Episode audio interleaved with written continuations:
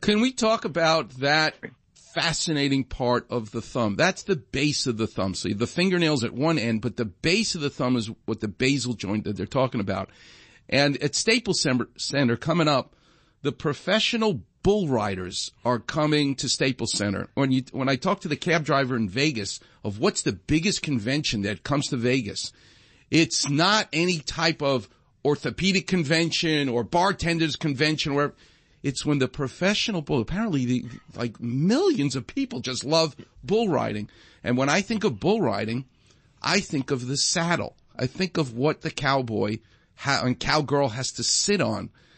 And talk to us about the base of the thumb. It's a ball and socket joint, but it's as though it's a cowboy sitting on top of a saddle.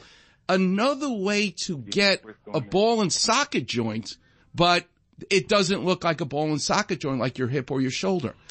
So teach us. Yes, exactly. That doesn't look like a ball and socket joint like your hip or your shoulder. Um, so, and, but you're absolutely right. We do call it a saddle joint. You know, it's like a saddle you put on a horse.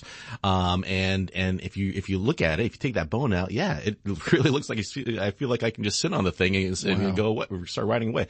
Um, it, it, it and, and there's so much motion at the joint. So a lot of people, let me just back up a second. A lot of people think that the base of the thumb is where the actual, the, uh, the knuckle is where the, mm-hmm. where you kind of have the space ends, right? That web space ends, but it's further down than that. It's right. right down towards your wrist.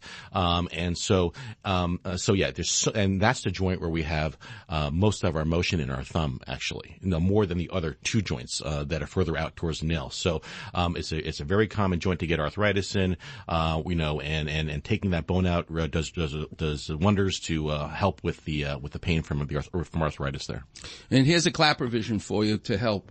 Your car has a windshield, right? So when you look palm up at your hand, your four fingers, your index, your long, your ring, and your little finger is the windshield. The windshield wiper that goes across the windshield, the windshield wiper is your thumb. Clapper. If you were to get rust and not have movement of the windshield wiper, that joint where it attaches to the bottom of the windshield that allows it to sweep across the windshield, it would squeak. It doesn't move anymore.